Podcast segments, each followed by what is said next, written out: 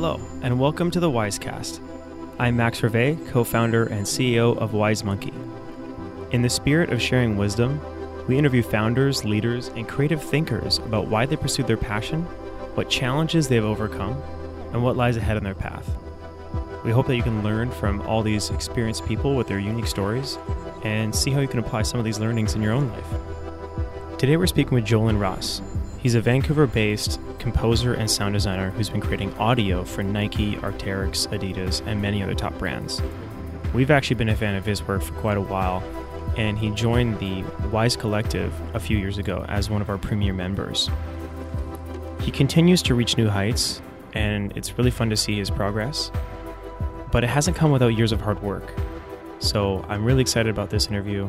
I hope you can enjoy, and especially for the artists out there that are listening, I think you'll really appreciate this one.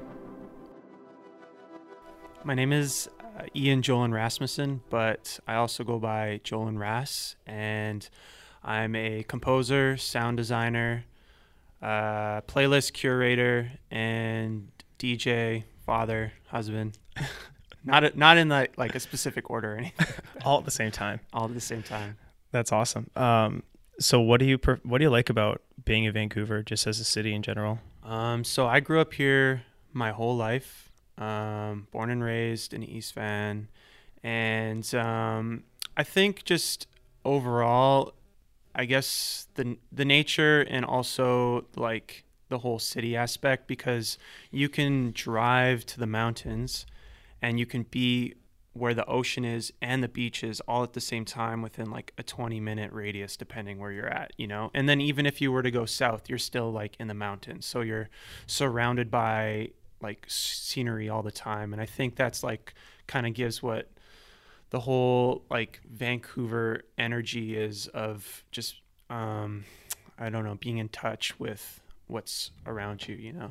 Fair enough so you grew up in east van Wh- like whereabouts in east van um so i was raised um like an early portion of my life um like broadway and clark and then we moved to champlain heights and i pretty much like stayed in Champlain Heights most of my life until I moved downtown.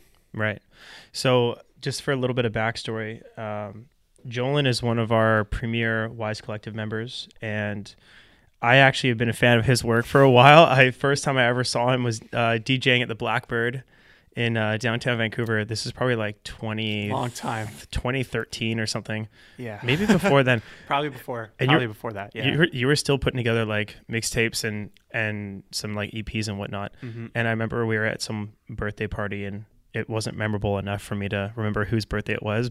And I heard the music and I was like, this is so sick. And so I ran upstairs and I, I gave you props at the DJ I booth. remember. And you were like, I think you were wearing a selection shirt or something like that because. Maybe, yeah. Yeah. I was just like, okay, this guy knows he's actually listening. Because a lot of the time, like at the Blackbird, um, there would be like the odd person who would be listening, but most of the time, I'm just I'm just background noise, you know. So. but yeah, so I I I thought Jolan was a wicked artist, and then a few years later, I come across I don't even know how I found you on on Instagram, I think, and I I saw that you were doing a lot of um, sound design for other awesome brands and videos and whatnot. So I reached out and just been uh, working together. And the intro that you heard was actually designed by Jolan, um, and it's using the audio from the farm in Nicaragua, which I haven't explained yet on the podcast. So it's it's cool to kind of give yeah. it a little bit of backstory there. There's something very authentic behind that. It's not just like a stock clip. Nope. Wise Wise Monkey doesn't do stock clips, uh, video or audio. So, anyways, moving on. Um, so now you're a sound designer but obviously there was a lot of growth to get to that point. Well, not just sound design, mostly like composing, but it kind of okay, like right. We can get more into it, but it's just like it landed into doing sound design too. Right. So. Okay. So what made you first like what was your first thing where you're like, wow, I just love music?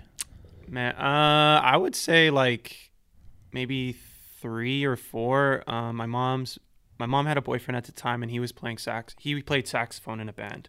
Um, and so he always had the sax around. So he would let me blow into it. And I think that's kind of like, you know, um, gave me, I guess, my first musical taste. And then um, my dad, he would always play like he would let me choose CDs when we were driving in the car. Like he had a, like a massive book, and I got to choose CDs, like anything, where it was like, you know, Rage Against the Machine to Led Zeppelin to, um, you know, like Kenny G or like uh, Charlie Parker. Um, it, was crazy. Like he had so many different types of music. Um, and then I got a guitar when I was like five or six. Uh, the deal was I had to practice, and otherwise, if I didn't, they would take away the guitar. So I think I was just too more involved of being a kid. So the guitar got taken away, and um, then I was eight, and the school band uh, came around, and if you were, you know, in grade, I think it was three or four, you got to be a part of the school band. So I instantly chose the saxophone.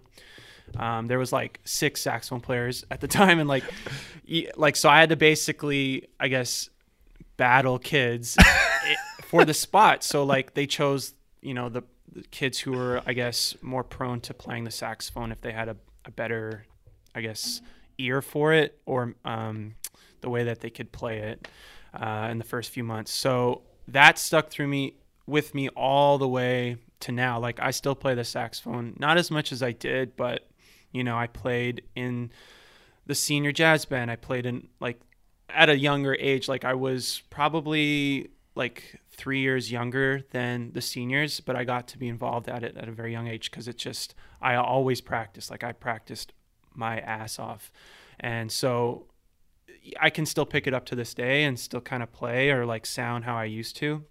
Um, but in high school, uh, I had a friend who was like really wanting to DJ. He didn't like, he was always like, put me on like, you know, RJD2, J Dilla, um, Tribe Called Quest, like Kanye West at the time. Like these were like the artists that he was really into. So every day at school, he would come with me like, hey, have you heard this?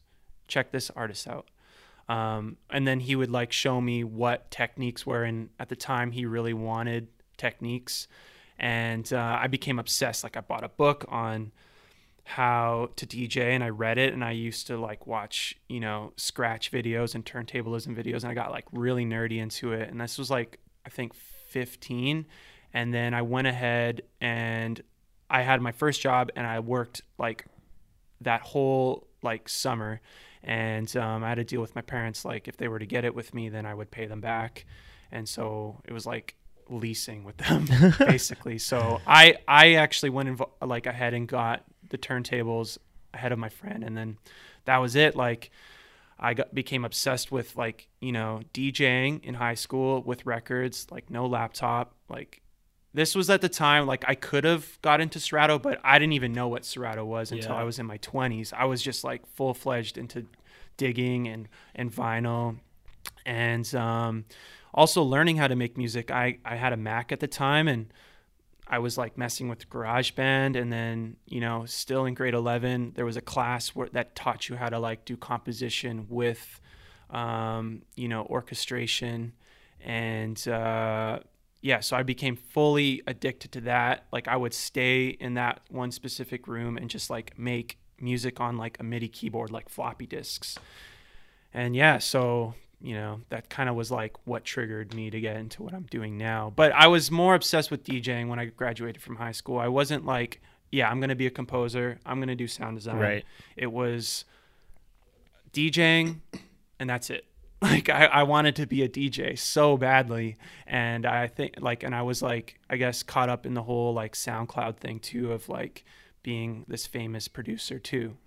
And um, I think what transitioned was um, knowing like this is not going to be like how could I be a DJ forever? Like it's not possible unless you enjoy you know being away at night. Like and I wanted a family too right? So this was something that I talked over at my t- at the time was you know my girlfriend, but my wife now, and it was like you know, are can, can you be a DJ forever? And in my head, you know, it's like yes, but at the same time, you know, I always wanted to make music, but I didn't know how and how I was going to do it. And this was like five years ago, and this was kind of like my transition to like, okay, how am I going to do this? How am I going to make music, but I also wanted to make music for films when I was at a younger age, but I also didn't focus on that either. It was like maybe like fear inside of me, you know? Uh, like a lot of us, you know, you have an idea, but you don't really go into it. You kind of focus on other things that are there presently, right? And then I guess, you know, even like um, in between like uh, DJing and um, you know until now, like when I was first learning how to make music, I got also like this is my early 20s. Like I think I was like 21, 22. I got an SP303. Um, I had a friend at the time, DJ Wondercut. Um, he he would always come over and we'd always scratch. And so one time he brought an SP303, and I was addicted at with that. I was like, Isn't that like the like the lo-fi um, drum kinda- machine. Yeah, exactly. Yeah. yeah, very lo-fi. I don't even know like it wasn't even floppy disks. They're like these little miniature discs, and um, yeah. So he brought that over. I ended up buying it off of him, and I just became obsessed with like making music. Like I'm talking about like 10 to 15 hours a day. I like wanted to quit everything, but I, you know, I still had to pay for rent, and um, yeah. So now I'm here. yeah. So it started with a sax, mom's boyfriend's sax, and all of his CDs and whatnot. My dad's CDs. Oh, okay, right, your dad's yeah. CDs. Yeah. And then beyond that, transition into eventually DJing and then playing around with an SP303, which is like one of like the classic. I mean, Yeah. it's how is it? How would you compare it to like an 808? Like, are they just different, right? An 808's a drum machine, right? Like a pure drum machine, Right, okay. where it was like, it's more for. I, I- initially, it was I think the 808 drum machine was made for like electronic music, you know. Okay. And then with the SP303, you can sample. That's what made it Right. different, right? So instead of having like, You just upload your samples and well, you can record them like Oh, right. like an MPC, right? But it was a little bit, a little bit different, a little bit harder. kind of touching on that though of all the gear that you have and the software that you have because obviously you have you have a lot of instruments uh, you play a lot of different instruments what's the one thing you can't live out you can't live without and you can't say your your laptop because that doesn't count It would be um, my Rhodes, is that's your Rhodes piano. yeah piano yeah Yeah. I think like because you can just well you need speakers first and foremost though. Like you need an amp. So um, besides like having like the amp, like I can just go and play it. Like if I have an idea, I can go and play it. Like I remember I I had mutual funds and um, I was saving like I spent a good like few years saving these mutual funds and I don't know something inside me was like you need to buy a Rhodes piano so I took my mutual funds out and and I paid for I bought a piano. And I, I don't even regret it because like I've used my Rhodes in so much of my music. Like you wouldn't even know. I figured out how to just manipulate the sound of it. But regardless of that, I think it's just with the saxophone you have to put it together and you have to warm up and whatnot. But the piano you can just you can just play it. But I've always loved the lush sounds of the Rhodes. fair enough that's uh that's legit so in terms of in terms of your own kind of career and growth and whatnot who has been your most cherished mentor Wow. This is a really good one. Uh, this is a good question because there's always been like there's always been a lot of people in my life who have helped me like kind of develop like a taste in music. Like like my dad helped me develop a lot of uh, a taste in music just because he had so much different music around. Um, I guess you know there was my um, band teacher Brian Knapp at Killarney. Uh, he helped me develop, I guess, structure and kind of like you know focusing on your sound, and then uh, for sure, and like when it came to like making music, like and really harnessing it and um, diving really deep into it. I would say John Gonzalez. He goes by Glaxaburn or June 10. So if like if you're like really into hip hop and like deep rooted in Vancouver scene, like you would know who John John G is. And I would say John yeah, for sure John John Gonzalez has helped me like the whole Outer Bound crew, like Mike C, uh, DJ Asterix, Wondercut, like they just helped me understand like creating on like a, a whole another level. Like those guys are like insane, like creative, creatively. Yeah. That's awesome. Yeah. So, what was like the main for you? What was the main challenge from starting out where you finally got some turntables, you were DJing and whatnot, and then all the way to even today?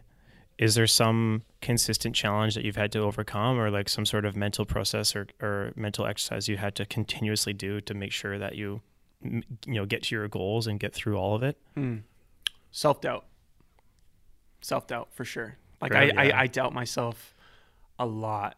Um, just has to do with uh, like when I was younger, and um, yeah, I just had to like block a lot of things out. And like when I get into creating, um, before not anymore. Like I really know what I'm doing now, but for the longest time, I would like before I would DJ, I would get like crazy anxiety.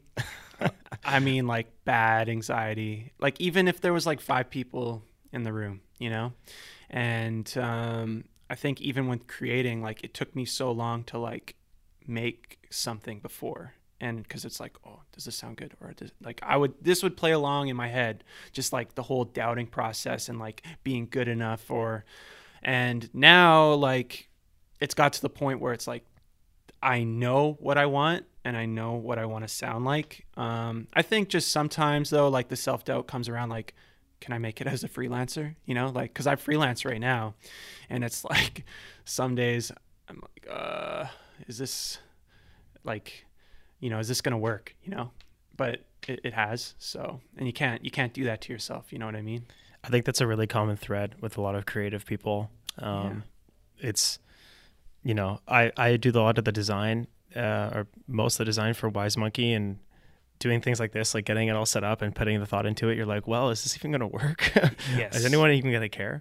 Yeah. Um, but eventually, I think you, you know you see that you get the results in, in return, and, and then it, Mhm. it, it kind of puts you in a different different trajectory. Well, I think like what really ultimately matters in the end is do you feel good about it? You know, it's it doesn't matter what. I mean, in a business standpoint, yes, it does because there's other people involved. But in the end, are you ultimately happy with what you're doing, the product that you're you know putting out there, and that's like the questions that you have to ask yourself. You know, am I happy doing this, and does it make me feel good? and that's where that got to, like that's where it got me to the point where it's like you know with DJing at a point it made me feel really good and then it became very redundant so then now like I I've always loved making music and it makes me feel good and like being home with my like my family and like being there at night that's what makes me feel good so it's like that's why I'm not like so involved with DJing anymore because it's a very nightlife thing and that's the transition I had to make too right um, and yeah, it's just about feeling good. Fair enough. So now that you've kind of moved into more of the composing sound design thing, um, actually, better question is how did you get into that where you started doing like really legit clients? And to give some context, Jolan has been doing video sound design for like Nike, Adidas, New Era, Puma, Arcteryx, a bunch of other ones that are like pretty damn impressive. Um, so how did how did that even start? Because that's something that like literally it seemed like for me on being on a outside perspective, it was like you know you're doing some other smaller projects and all of a sudden it's like Nike, Adidas, like everything all in all in a row. And I was like, holy crap, this guy just went like pro overnight. Like what the hell?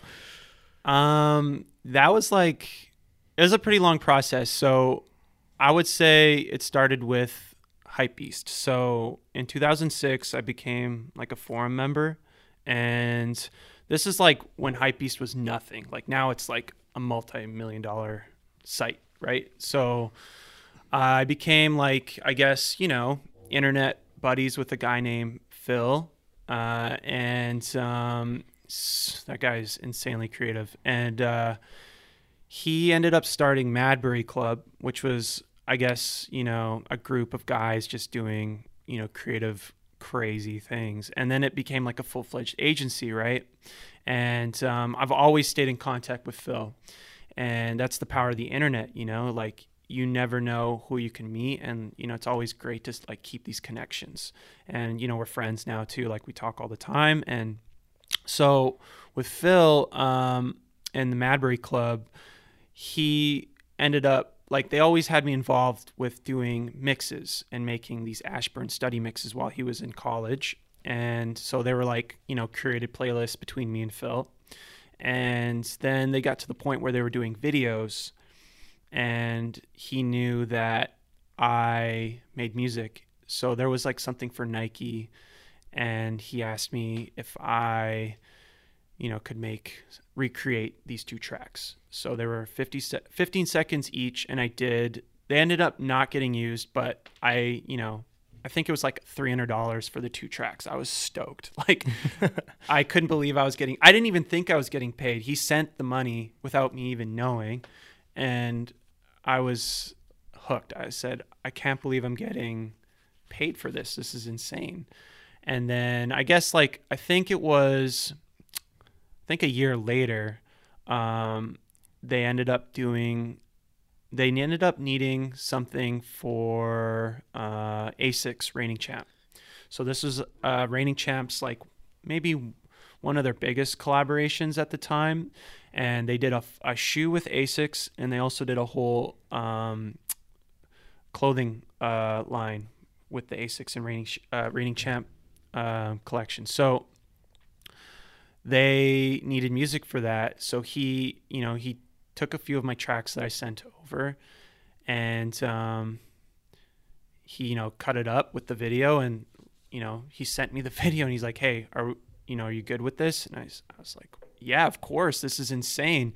And mind you, like actually, I was doing something else too. It was actually for a Nike uh, Hiroshi Fujiwara um, interview that they were doing, and it didn't really go through until like two years later. But he took some of the tracks that I sent for that and made it into this Asics reigning champ thing, and then that kind of like that snowballed everything really. Like, um, you know, I was doing a lot of. Uh, projects with uh, another guy, videographer. His name's Do Do Pinlack. He's from Vancouver now. He lives in Toronto, um, and so we were doing a lot of videos together with uh, Jason Mark at the time, and he was doing small things with Puma.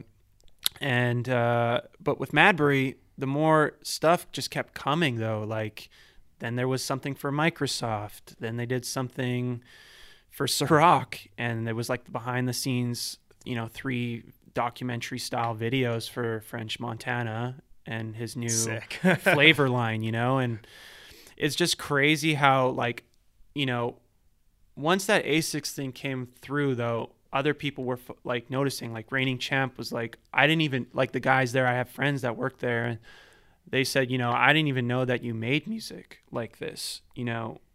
So they ended up, you know, I pretty much do all the sound that comes through if it if it isn't a collaboration, like most of the sound and music that you hear on Reigning Champs Instagram, I've done, and um, I do curating for those guys too for uh, the playlisting for their stores. Nice. Um, and you know, that was it. Madbury and Phil for sure. Wow. So it's like literally just that one friendship. I mean, among obviously a lot of others. Yeah. That then snowballed into what seems to be like the majority of your career at this point. Yeah, like Phil really believed in my sound and um, creatively like what I've done, and uh, I think with that I was able to you know build my portfolio with the projects that I've done with them, and then like use it as leverage to cold call companies, and that's kind of where I'm at now. It's like I'm cold calling companies and you know getting a lot of no's but there are companies who will take my call or my email. A lot of a lot of agencies outside of Vancouver, so which is kind of cool. Yeah, I mean Vancouver does have a limited agency. Yeah. Kind of. Uh, I don't know landscape, I suppose. There is though. Uh, I mean, they do have the corporate ones that are like pretty big, like McCann and Cossette and things like that. And Grey, yeah. Grey, yeah. And but I do a lot of stuff with Victory. Um, so they're like basically they're actually around the corner from here, and uh, they have a lot of offices like New York, Portland, LA, but they do all like the Nike social. So, Wow, cool. um, but then they've also had me do commercials with them for like Google and the Raptors and stuff like that. So Wow. it's cool that they're from here. So that's the connection too, because you know we also know the same people creatively here, and it's a really good connection. And then um, outside of Victory, though, like you know, I'm doing stuff for Viacom. I recently got I did something for VaynerMedia, so I got in contact with VaynerMedia. No way. Yeah. Like I've been trying for like a year to like do stuff with them. And it so happened that they managed to take my call with an email and you know, I had to pitch them who I was. And it was like like crazy, like the real thing, you know, and I did that with them. And then um you know, I'm getting into short films as well. Like last year I did a a short film with uh a director out of New York, but I got in contact with him because of the guys at Madbury. There was a photographer there who linked me with him, and Wow, yeah. you know, So- then so, Madbury's still hooking it up. yeah, well, you know, all those guys there I talked to, they're all family, you know, and um, yeah, so that short film though ended up now it's on HBO. yeah, Wow. yeah. That's crazy, man. Good work travels, right? good work travels. So just like, you know, having these but the thing is is like I've always told myself like, you know, anybody can get these opportunities, right? Um, but it's how you do the opportunities. Are you ready for it? Like are you have you done the hours where nobody was watching? Are you able to you know rise to the occasion? So it's all about luck too, you know, luck but also being prepared. Like had I not spent those 10 15 hours for like 5 years of my life making beats that no one has even heard in my, you know, my parents' basement, um would I be having the opportunities where it's like, "Hey, we need this track in like a couple hours. Can you do it?" And I I'm able to do it because I've it's like automatic. I know exactly what I'm doing. I know what what to do. I know what to do. That's rad. So, Wow. And so through all these learnings going from you know DJing a little bit, making beats, and now you're getting these like wicked clients and you're doing some bigger and better projects every time. Has there been like one particular thing that always always works, you know, other than, you know, just hard work and being nice to people? Is there is there one approach that has really kind of rung true every single time? I would say um not putting uh money first. You know, like as crazy it seems, like, you know, I have a family and I have to support them in the end and like I'm trying to build my own self as a business and whatnot. Like there's been times where I've had to make something like for for instance, this just happened recently with the VaynerMedia. Like, you know, they never worked with me before and they said, you know, can you make us a demo for free?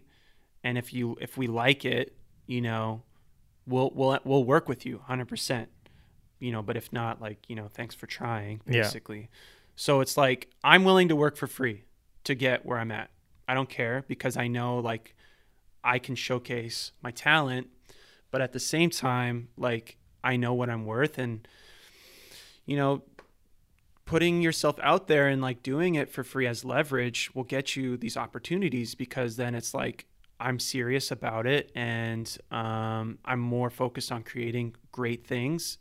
And it, in the end, like, yeah, like I will get paid for it, but creative has always been first for me. I don't know if that makes sense or not, but I mean, fair enough. I think a lot of artists that try to get too rich too quick are the ones that end up kind of Yeah. lose, losing their, their touch, right? and I understand like you know you gotta eat and you have to clothe yourself and pay rent and whatever but um, like I said there's been opportunities that have come my way where it's like had I not said you know hey I will do this for free and as leverage I don't think I would have the same opportunity because you know if I said no I need to get I need to get paid for this before I do anything um, then that might have not worked. But I know, like, I know, like, that I make, I'm not to be like cocky or anything or overconfident. Like, I know that I make good things and I can rise to the occasion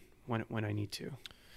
Do you think that ego aspect has kind of hindered other artists you've seen before, or just like cut off opportunities where you think you could really shine?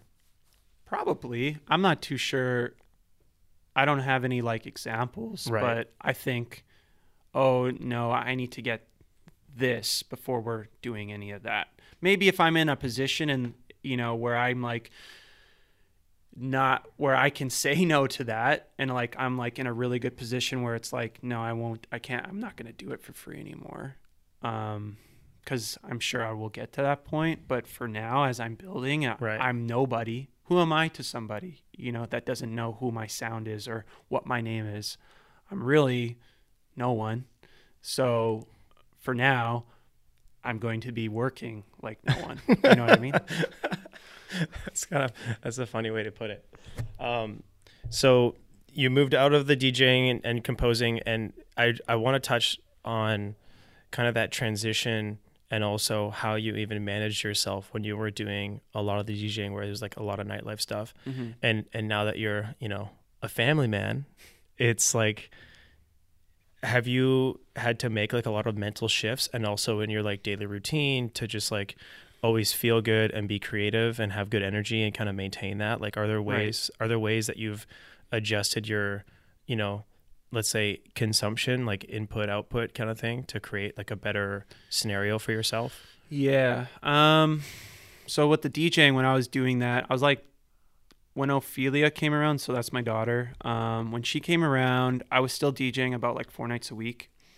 And so I um I basically uh would, you know, work throughout the day composing or like cold calling people or helping around the house and then I would work till like 3 and I wouldn't sleep until 4 or 5 and then I'd have to get up like at eight or nine. So I didn't like that. That was like, okay, I need to, I, I can't teach it anymore. This is just too much for me. So that's what kind of like settled that aside. So um, I was still doing that when, so we moved from downtown from Coal Harbour. Now we're, in, then we were in Ladner. This was like, say a year ago, we moved to Ladner. And um, I was still DJing about two nights a week at this time. It was still really hard because I'm like the days that I had to DJ, say I had a deadline and I'm working like all day, right? And then then I don't really have time to be with my family cuz then I have like 2 hours, then I go and I'm like um I'm you know uh, um not transiting but like um traveling out to DJ, right? and then I'm traveling back and I'm in Ladner. So those like those days were like it felt like I was working like 18 hour 18 20 hour days. No joke. Um it was like nonstop. So that was really draining me. So I think I just didn't I stopped caring. I didn't want to DJ anymore. I was really tired of it. And you know ironically I was let go of the places that I was DJing at.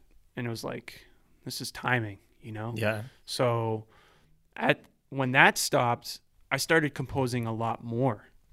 Ironically, it just happened. So then I became basically doing like Monday to Friday, um, trying to like wake up really early because this is this is what I'm trying to do now these days, and this is kind of like what I figured out. This is what the great balance thing is. Is like I wake up, I try to wake up about six o'clock, and then I do like at the time I'm not doing this right now because we just moved. We're in South Surrey now, but um, stretch, do a little exercise in or run, um, and then meditate, and then you know eat breakfast or read or something like that, and then you know either like seven or eight, I jump right into it.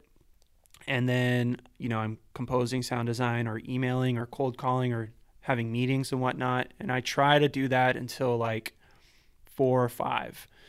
Uh, but in between, like sometimes, you know, my wife might need me to go to the store or um, watch Ophelia for like a few minutes or whatnot. And sometimes it's hard because, you know, I, in my mind, I'm like, I have a deadline. Uh, or in my mind, I'm like, no, I, I need to work. But I've gotten to the point where it's like I'm trying to be a little bit more relaxed and it's a little bit, you know, have a little bit, have more fair game with the family because I'm working at home too, right?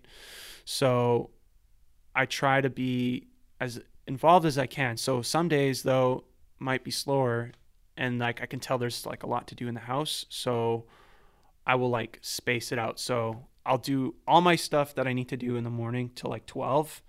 Then I'll try to help around the house and then maybe work a little bit more. And then the evenings are with, you know, the family, of course. And then, um, yeah, it's like nonstop. And then like I finally sit on the couch with my wife, like nine or 10 and we're eating and like i'm still like if i have any emails i'll i'll do emailing or if i want to network i'll network on instagram or twitter um, private messaging and whatnot and then go to sleep maybe like 12 do it again Right. Yeah. Yeah. It's the the constant hustle, man. yeah and then weekends like i try to make weekends 100% um, sometimes though like my wife may have an appointment downtown or something like that and like we'll drive downtown and i'll watch ophelia for the day and then i'll work at nighttime and so maybe 8 to like 2 or 3 in the morning i'll do that Right.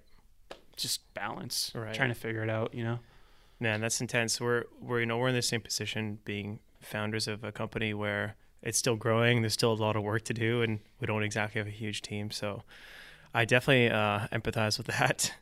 Um, so going forward, now that you're you've kind of you're still kind of s- sorting out like your kind of daily routine and, and your setup, and obviously you're getting more business and more clients. What's like the immediate focus now in the next let's say 12 months? And then you know five ten years out like where do you want to take it there?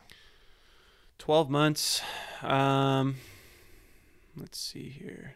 Well i really want to try to curate more for like restaurants and stores and whatnot um so trying to focus on that um, it's kind of like the same as djing you know and i think that's something that i really miss uh, at the same time i'm trying to become that go-to composer for agencies. So a lot of the time, like you have, say, I don't know what kind of agency, like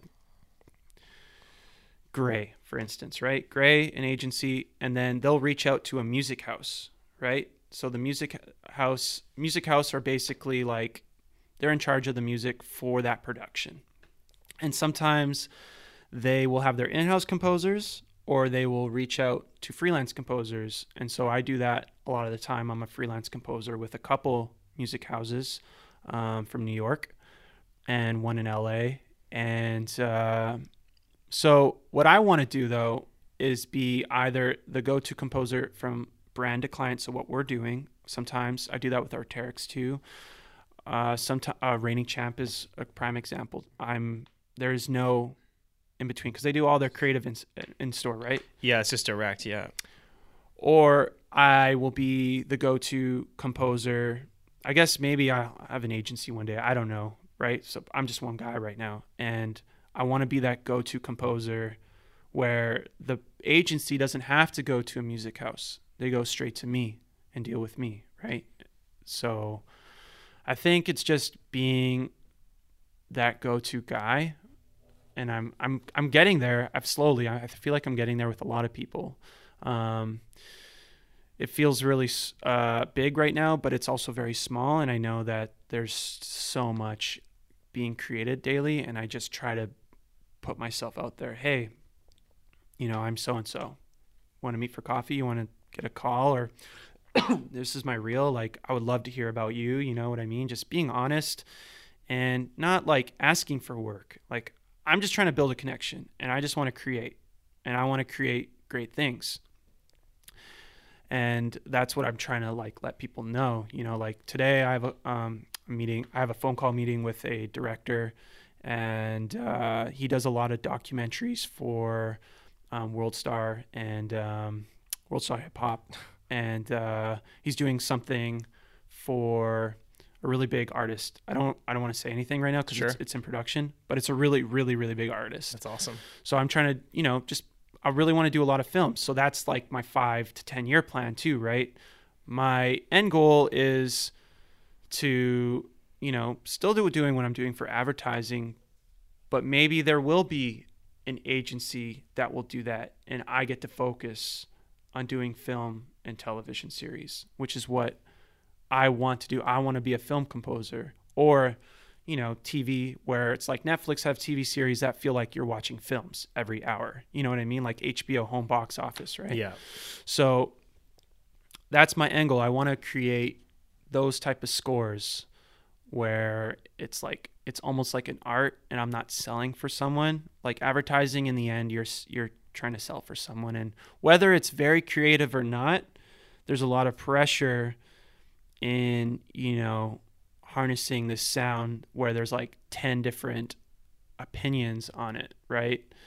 Where for composing, it's you and the director, basically. You and the director or the DOP, and you are, you know, creating what you see fit. Right. That's really cool, man. Yeah. I'm uh, I'm glad to see that you've built this network out, and uh, it's always fun to see your new projects come up because we've been watching your progress for a really long time, and even though we're a, a tiny client of yours, uh, it's still good, man. We're we're still you know still invested in your own success, and you know emotionally and and uh, and and in other ways. So that's really cool. I'm glad to see that you're you're still going out and crushing it. I appreciate it, man.